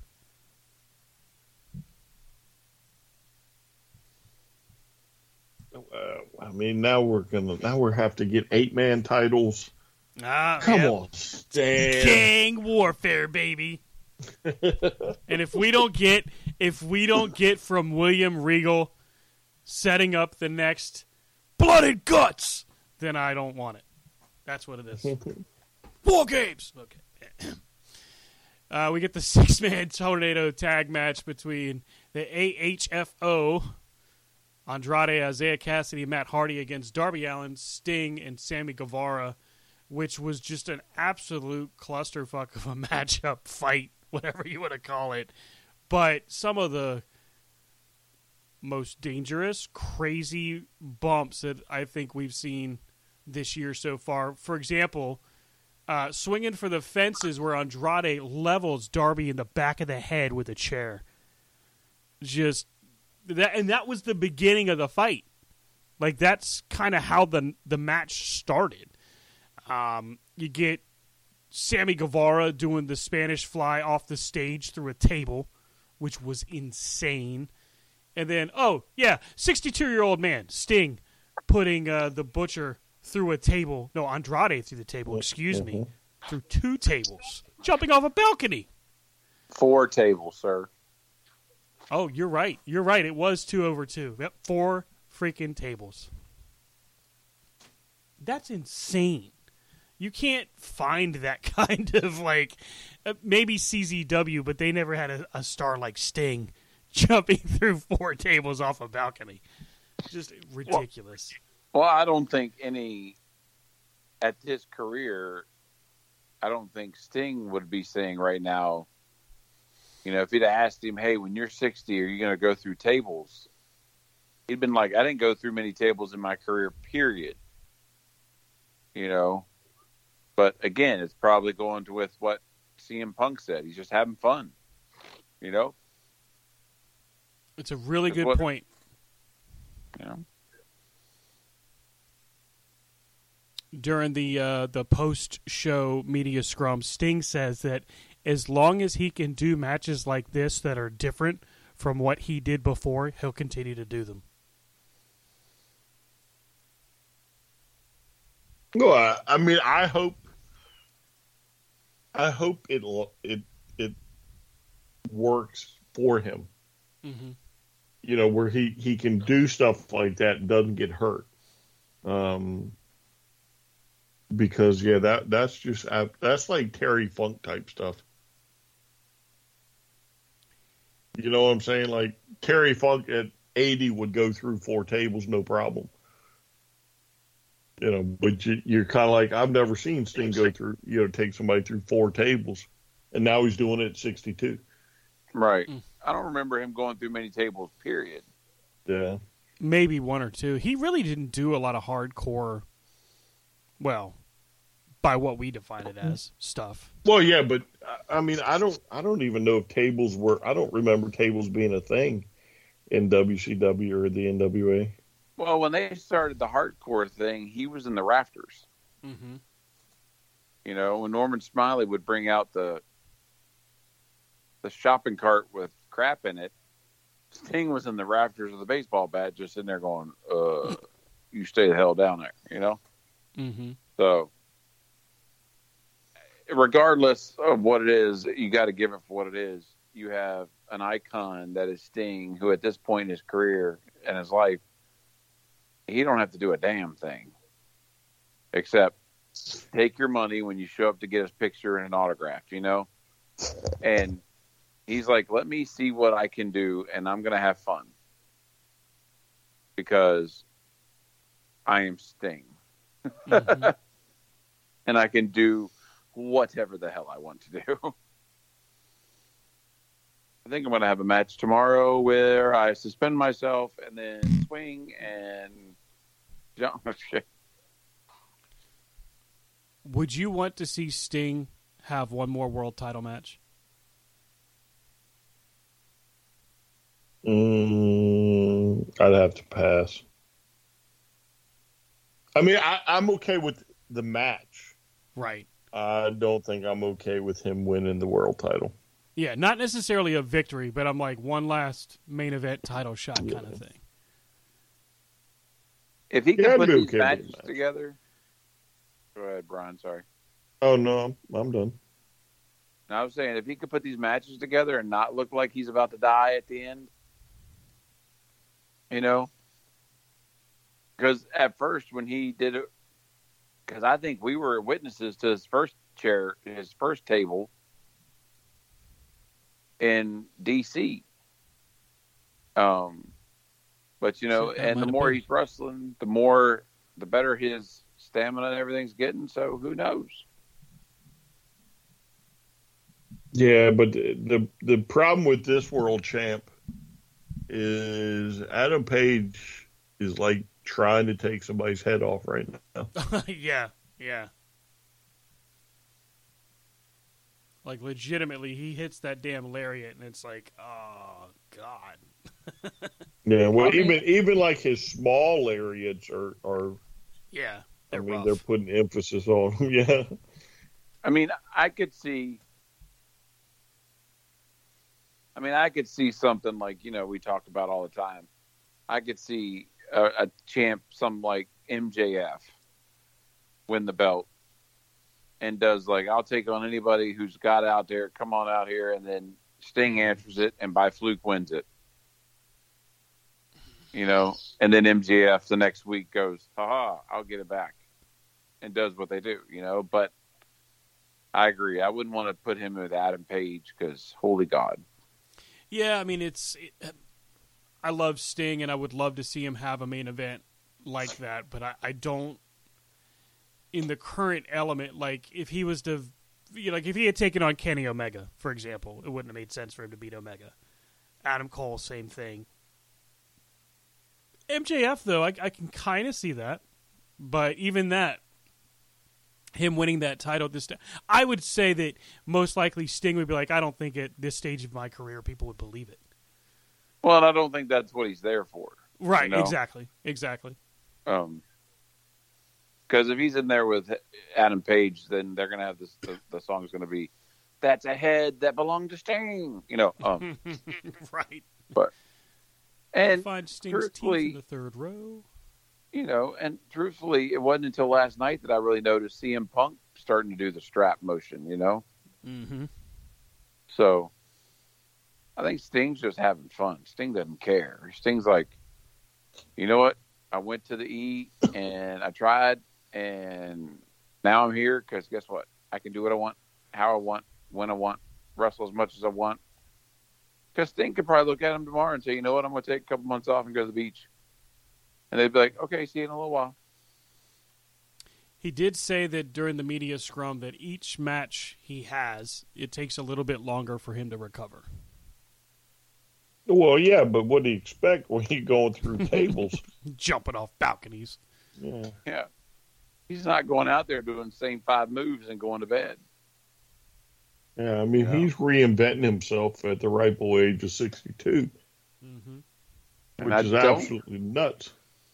And I don't think, unless I missed it, I didn't see a stinger splash last night. No. Mm-mm.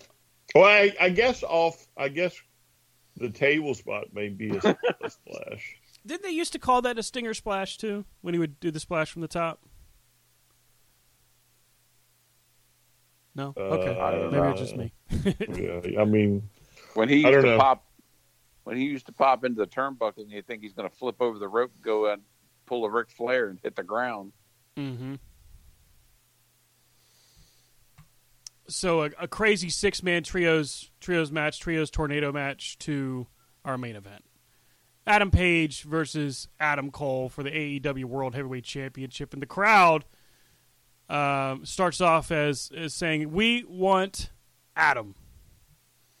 Just completely over the top. I mean, this crowd was hot all night, and you'd have thought from the dog collar match to you know just the the different matches they had staggered that they would have maybe lost some energy. They really, really didn't. The crowd was into this show from beginning to end. yeah, I, I mean, I, I told you last night what I, I uh, heard DDP say, and last night's a, a classic example, right? Mm-hmm. So they're different than any other any other group. They're passionate. Um, you know, some of us hold a you know hold the spot for AEW because you know back before they started, we were the ones towing the line when there was no line. Mm-hmm. You know, you know uh, when when what's his name Meltzer says you can't fill a ten thousand seat stadium. You know, well, you know, some of us are the are, are the group of fans that were like, oh, not only can they fill it, but they can run a company. You know what I'm saying? They're mm-hmm. no, no, they can't, they can't, they can't get that many people to watching the indie show. Oh, okay, what you know, you know, there were arguments for some of us back then, and again, that is is that's just the passion that I think separates an AEW fan from a WWE fan. Right? So you've seen the inception of AEW. You've been there from the beginning. You're a part of this movement. Whereas the WWE, you know, we weren't only a few of us were there for say Hulkamania.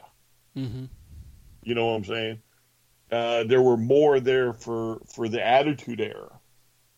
You know, but that group is dwindling, and so now you have a group of people that are just caught up in the monotony of it for the WWE, and it's not the same. There's, to me, there's no excitement in the WWE right now.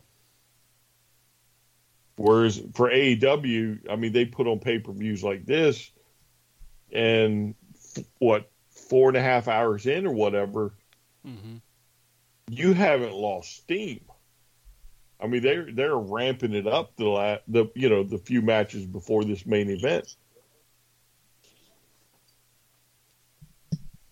Yeah, to your point about the excitement level that you know AEW has, WWE does not have. Madison Square Garden Saturday night, capitalizing again off of, or yeah, capitalizing or exploiting, you know, the, the chatter that's been going on about Cody, openly teasing a mystery oppo- opponent for Brock Lesnar in his WWE title match. Now, you guys say you saw the announcement. You said Wednesday last week of who it was going to be. No, I, I, I hadn't seen. I, I think uh, I thought you or Rob said it. I thought you said it. Well, it it turns out that the the mystery the mystery opponent was Austin Theory, to which the crowd went remarkably quiet for. and hmm. he gets squashed in two minutes. Then Brock Lesnar gets the holy shit beat out of him by Roman Reigns. That's how they ended, you know, Madison Square Garden with people literally mocking WWE and memes about Austin Theory.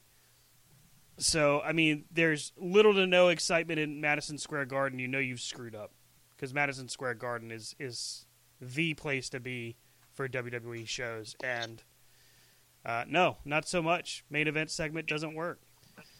So we get to this main event at Revolution, and basically AEW says, "Okay, fine. Well, here's how you do it: you put two of the most popular people on your roster, in Adam Page and Adam Cole, and you tell them, "Hey guys, just call it in the ring." Just do what you do. And that is exactly what they did. Um, from beginning to end, these guys just, dude, they left it all in the ring. Um, there was a, a, a, plethora of super kicks, a super kick party, as the Bucks would say. Super kick! There were um, interference from Red Dragon. There was uh, no interference from the Bucks, but interesting alo- interestingly enough, during BTE and during the entrance of Adam Page. Adam Page comes to the ring in a vest which has the rainbow tassels, kind of like the Young Bucks used to do. And on BTE, to close out the uh, the episode, I guess the ring crew guy comes to the back and hands the Bucks Adam Page's vest, saying, "Hey guys, here's your vest. You left it at the ring." um, Nick or Matt, I don't I don't remember who it was, says well, that's not mine, and they just kind of lay it down on the chair, and they walk away, and, the, and it it goes it fades to black with the camera focusing on the word Hangman on the back of the vest. Uh. Well, maybe maybe Page joins the Bucks until Omega gets back. Mm-hmm. Yeah. Uh, that's that's kind of interesting. Now, during the during the fray, during the the brawl between Cole and Page, the Dark Order comes to the ring to make the rescue for Adam Page. Well, Page had been uh, stunned, I guess, wasn't really able to see what was happening. One of uh, the Dark Order, Alex Reynolds, goes to check on him, and Page just shoves him backwards into um, one of O'Reilly and Cole, and suddenly there's a brawl between the Dark Order and O'Reilly and Fish, and that's how the Dark Order gets them away from the ring. Well, go to BTE, where Adam Page comes back to the Dark Order, who's in the locker room area, talking about, "Hey, what was up with that shove?" And Reynolds is like, "Man, I don't know. That was I, he didn't need to do that." And Silver's like, "I don't know, man. He was just he was just fighting. I think maybe he just got the better of him." Page gets back there, and Reynolds isn't having it. Reynolds walks away. And uh, at that point, Page kind of looks around and, you know, for a split second, it looks like he's trying to explain what happened. And then he tells everybody to leave. So Page now trying to be a loner again, or just needing a moment after a hard fought victory over Adam Cole. Um, well, he needs to be, you know, so he can go play with Nick and Matt and be part of the Bullet Club. Could be. Yeah, but I mean, this split has quietly been building, though. Mm-hmm. Not so much on TV, but definitely on like BTE. Mm-hmm. You know, so you got uh, Reynolds and uh, Silver. Uh, Silver. Yeah, I'm thinking Johnny Honey. I, I couldn't get past that. The meat um, man. Yeah. And you know what have they been doing? Right, they're palling yeah. around with with Cole, with Budge, right? Yeah, and then I think what last week uh, Page finally talks to him in the back or something, and there's like a little miscommunication going on. Mhm. Um, I think even on Dynamite, there were one or two segments where it was kind of some miscommunication going on. Um, try again. I, I think it's one of these quiet little stories that, unless you're paying attention, you're going to miss. You know, because again, there are a lot of uh, you know moving parts between BTE and Dark and Elevation and Dynamite and Rampage. Uh, it's it's easy to miss stuff. Mm-hmm. So Well, I think it's going to happen. You have all of these different story nuances depending on what you watch it's different stories right? So dynamite and rampage is adam page versus adam cole. Rampage kind of shows more of the bucks versus o'reilly and fish. Dynamite shows more focus to cole and page and then bte shows more of you know the the dark order. So it's all these different stories wrapped into one and unless you're watching it all you really don't put the pieces together and you may not have to. Mhm. Yeah, and again, I, I mean, I think it's time Page, you know, goes out on his own. Hey, no Mhm. offense, fellas, but I don't need you no more. Um, I mean, he's Oh. definitely gotten more violent lately. oh yeah I think I think that's been building since the whole he did the whole quit drinking thing. You know what I mean? Yeah, He joined the he joined the Dark Order, and then it, it kind of has never fit that he's been part of the Dark Order. You know what I mean? Like he's no longer Right. the misfit. He's no longer the the outcast. He's the champ. You don't need him.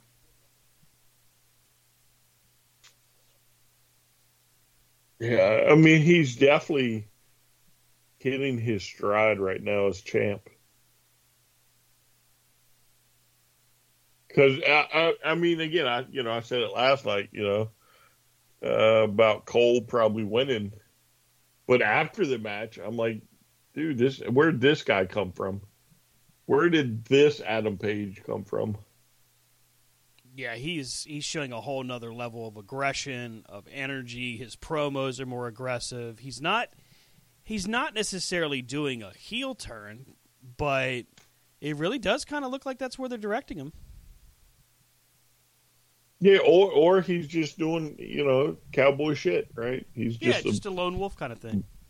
yeah, violent, angry, lone wolf type guy. All in all, Which this again is cool, you know. definitely is. It definitely is, and I- and I like what they're doing with them. And I, it, I said it going into the show, um, and after this Adam Page, this version of Adam Page right now is my favorite. Yeah. Yeah, I, I would agree with that too. And I'm I'm just trying to think. I'm sitting here trying to think like so between ROH and New Japan and AEW. eh, You know, just watching the evolution, I think this is what they were expecting. Mm-hmm. You know what I'm saying? Like when we get to this point, everybody's going to take notice.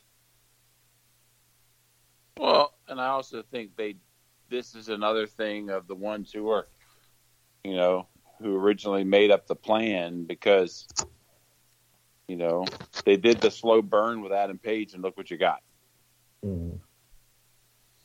You know, you got a bona fide star for a while. Like you said last night, Brian, you're so excited for him to get the belt, but now you're like, oh no, oh no, you know. Mm-hmm. Yeah, but um, I mean, we've talked about like breakout stars, Mm-hmm. right? And they AEW's got a lot of them, from Hook to Wardlow, uh, you know, and a lot in between. But I mean, this I mean- might be this might be your true breakout megastar. You know. Like your first true legit breakout megastar. If, if they keep down this path, because this this version should turn Cornette. I mean, should be happy with this. I mean, Yes. should have. I mean, you know what I'm saying? Like he should be able to start turning the tide of some of these naysayers if he keeps this attitude up. I feel like with with what we're seeing right now, this is AEW at that you know that they're at that turning point where they go from big to huge. If they just keep Mhm. on the, the, this pace and this this level that they're at right now, it really could become that big. Oh yeah, I, I again, I think they can definitely move the needle as far as like picking up more viewers, especially if it gets out. Like if people start watching, especially Revolution. Uh, you know, again, I said it in the beginning. I think then they like this is a pay per view. They like stood up to the name. Mm-hmm. You know, like like we are truly flipping pro wrestling on its heels right now. Oh, this is lo- this is a true revolution. and it's about to get a lot more interesting. Um, hey, before we close out, final uh, final grade for the pay per view. Eh, we'll just say out of five, five being the best. Brian, If I why not? I like my alphabet better. you gonna stick with the letter grades? All right, letter grade. Yeah, yeah. So, I mean, I give it a solid A. Mm-hmm. I- I mean, there were one or two rough patches. Mm-hmm. Uh, there were one or two botch spots, but I mean, overall, I mean, that had to be one of the best ones I've seen in a while. Rob, what was your grade for Revolution? Five.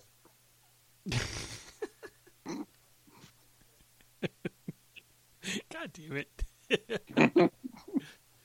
well, you're not paying attention. We said that. No, I'm just kidding. No, So- you said he said he preferred the lettuce. So you want the numbers?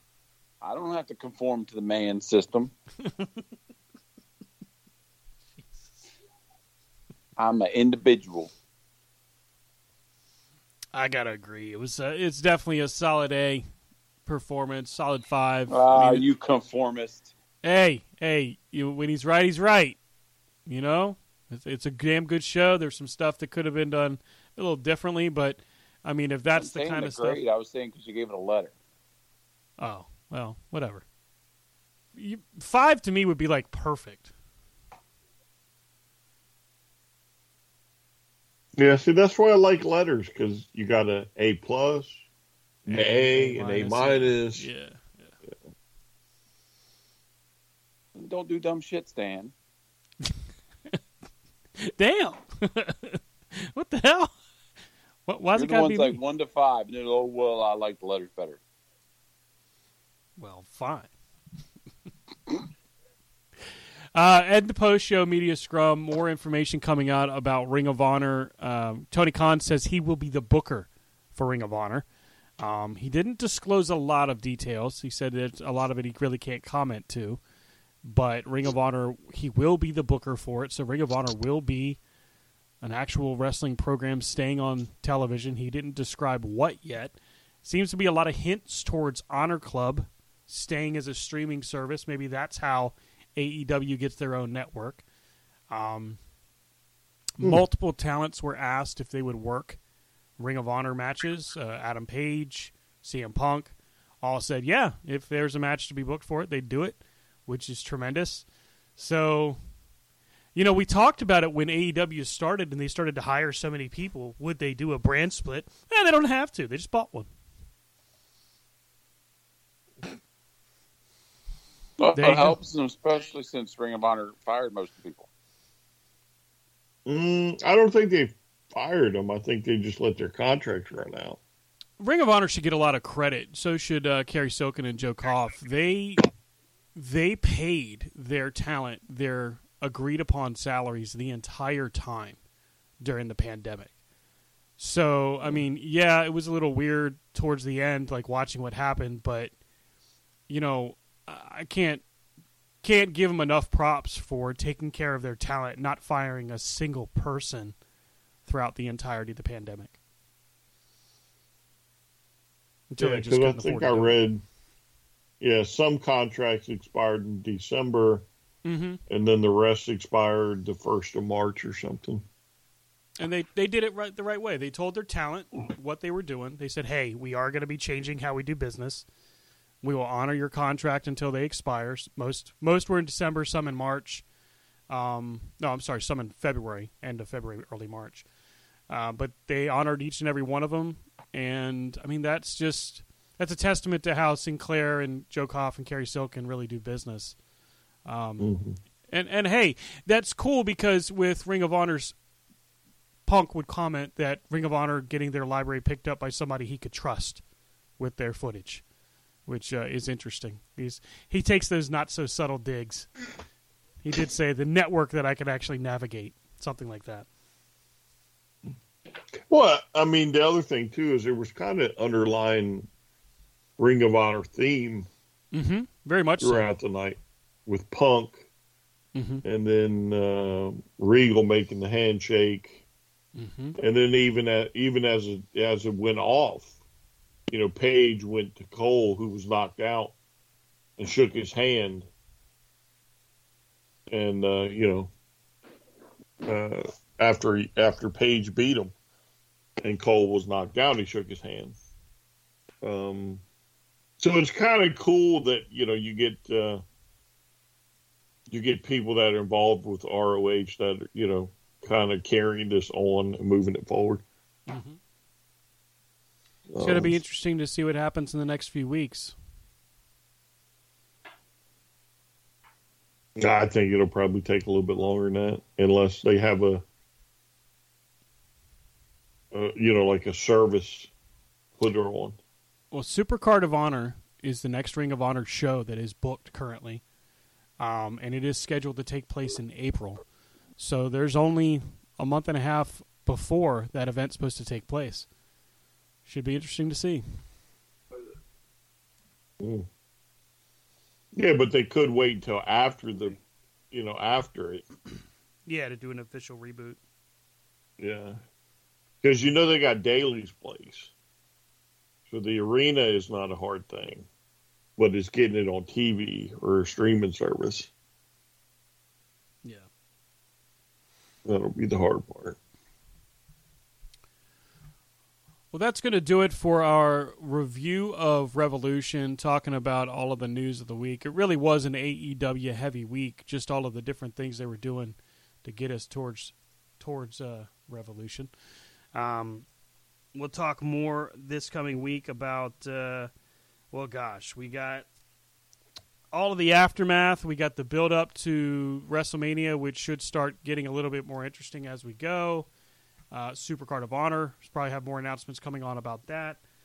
And uh, gosh, any other news that breaks, of course, we'll be bringing it to you. You can catch up with Rob on Twitter at Rob Hefner C2C. Catch up with Brian at Vlad Dragul C2C and catch up with myself at Stan Grubb at the, at C2C Radio Show for us and C2CRadioshow.com for all your needs corner to corner. Thanks again for listening, everybody.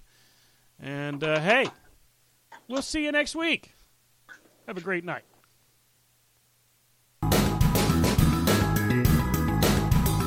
Donations gladly accepted at the following